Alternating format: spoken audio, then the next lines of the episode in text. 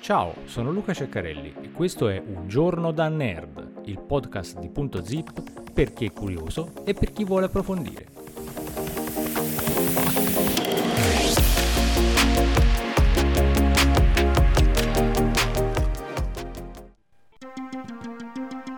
Benvenuti alla puntata numero 120 di Un giorno da nerd. Un asteroide chiamato Didymos ha recentemente avuto un incontro ravvicinato con un veicolo spaziale e ha rivelato un segreto da capogiro.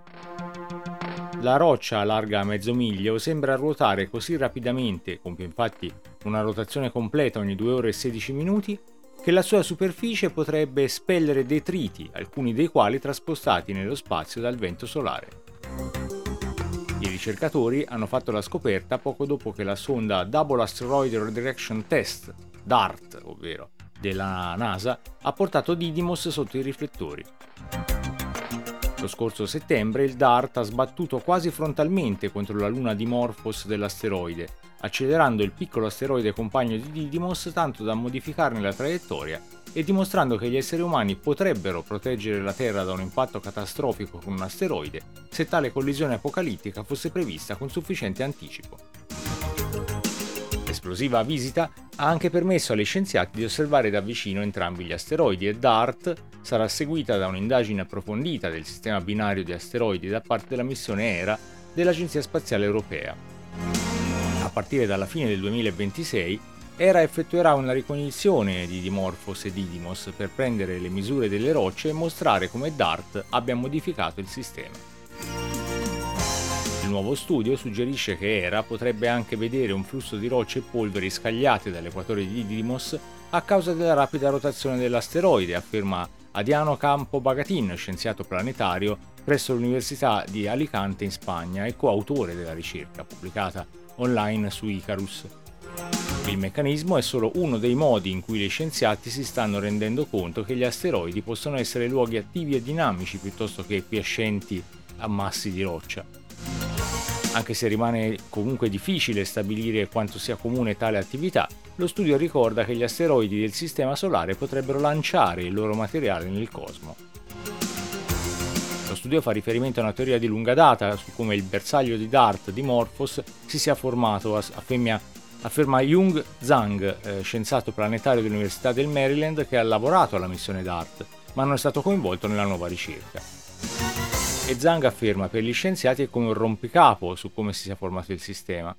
Una teoria sostiene che Didymos potrebbe essersi formato da solo, ruotando così velocemente da non riuscire a stare insieme e gettare via materiale che alla fine si è riunito per formare Dimorphos. Per questo, continua Zhang, molti ricercatori vogliono capire se Didymos ha questa capacità di liberarsi della massa della sua superficie. Al momento il lavoro è teorico e si basa quasi esclusivamente sulle osservazioni a distanza raccolte prima dell'impatto di DART. Dalla Terra Didymos appare solo come un puntino luminoso, quindi gli scienziati non possono raccogliere dati diretti sul materiale potenzialmente espulso dall'asteroide. E Dante Lauretta, eh, scienziato planetario dell'Università dell'Arizona, eh, dice è un buon punto di partenza ma non possiamo fare altro. I membri del team eh, hanno messo insieme tutti i dati che sono riusciti a trovare sulla forma, le dimensioni, la massa e la composizione di Didymos. Gran parte di questi dati provenivano da osservazioni passate dalla Terra, anche se la missione DART ha aiutato i ricercatori a precisare le dimensioni dell'asteroide.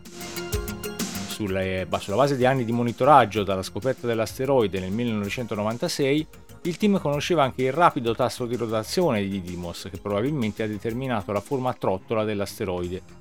Ruotando, il materiale dei poli viene tirato verso l'equatore per creare un rigonfiamento. I ricercatori hanno inserito queste informazioni in un modello computerizzato che ha rivelato che Didymos ruota abbastanza velocemente che il materiale vicino al suo equatore potrebbe accelerare verso l'esterno con una forza maggiore di quella che la gravità dell'asteroide contrasta, permettendo così a quel materiale di sollevarsi dalla superficie. Da lì il materiale ha quattro potenziali, potenziali destinazioni, può fuggire nello spazio, rimanere bloccato in orbita intorno a Didymos, ricadere sulla superficie dell'asteroide o atterrare su Dimorphos. Campo Bagatin e i suoi eh, colleghi hanno calcolato che oltre il 97% del materiale sollevato dovrebbe ricadere sulla superficie di Didymos entro circa 4 ore. La simulazione del team eh, ha poi mostrato che dei restanti frammenti galleggianti, la maggior parte delle macerie più grandi, in questo caso particelle con un diametro di almeno qualche centimetro, alla fine atterra su Dimorphos. Questo non è il primo asteroide che getta le proprie viscere nello spazio.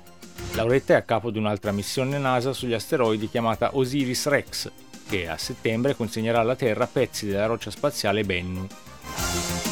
Poco dopo l'arrivo della sonda su Bennu nel settembre 2018, Lauretta e i suoi colleghi sono rimasti scioccati nello scoprire che l'asteroide sputava sassolini nello spazio, anche se con un meccanismo diverso da quello esplorato nella nuova ricerca su Didymos. L'identificazione di asteroidi attivi, dice, ci ricorda quanto possa essere drammatico il nostro vicinato cosmico. E prosegue, l'idea che il Sistema Solare sia un ambiente statico è davvero sbagliata. È un luogo molto dinamico. Le cose cambiano, si scontrano l'una con l'altra e si verificano ancora processi in corso da 4 miliardi e mezzo di anni. Tuttavia, per Didymos in particolare, gli scienziati dovranno aspettare la missione ERA, il cui lancio è previsto per l'ottobre 2024, per capire quanto stia cambiando la superficie dell'asteroide. La navicella dovrebbe essere in grado di osservare direttamente queste potenziali macerie con le sue due telecamere in bianco e nero Asteroid eh, Flame, Framing Cameras, eh, o almeno secondo quello che dice Campo Pagatine. Dovrebbe anche eh, notare le differenze di colore dove il materiale è stato perso di recente sulla superficie dell'asteroide. Campo Pagatin conclude così. Temo che fino a quando la missione era non sarà lì, sarà difficile dire cosa c'è davvero intorno a Didymos. Per ricevere tutti gli aggiornamenti di un giorno da nerd ed essere sicuro di non perdere nulla, puoi gratuitamente cliccare sul tasto abbonati, iscriviti, segui o come si chiama il tasto che hai davanti mentre ci stai ascoltando.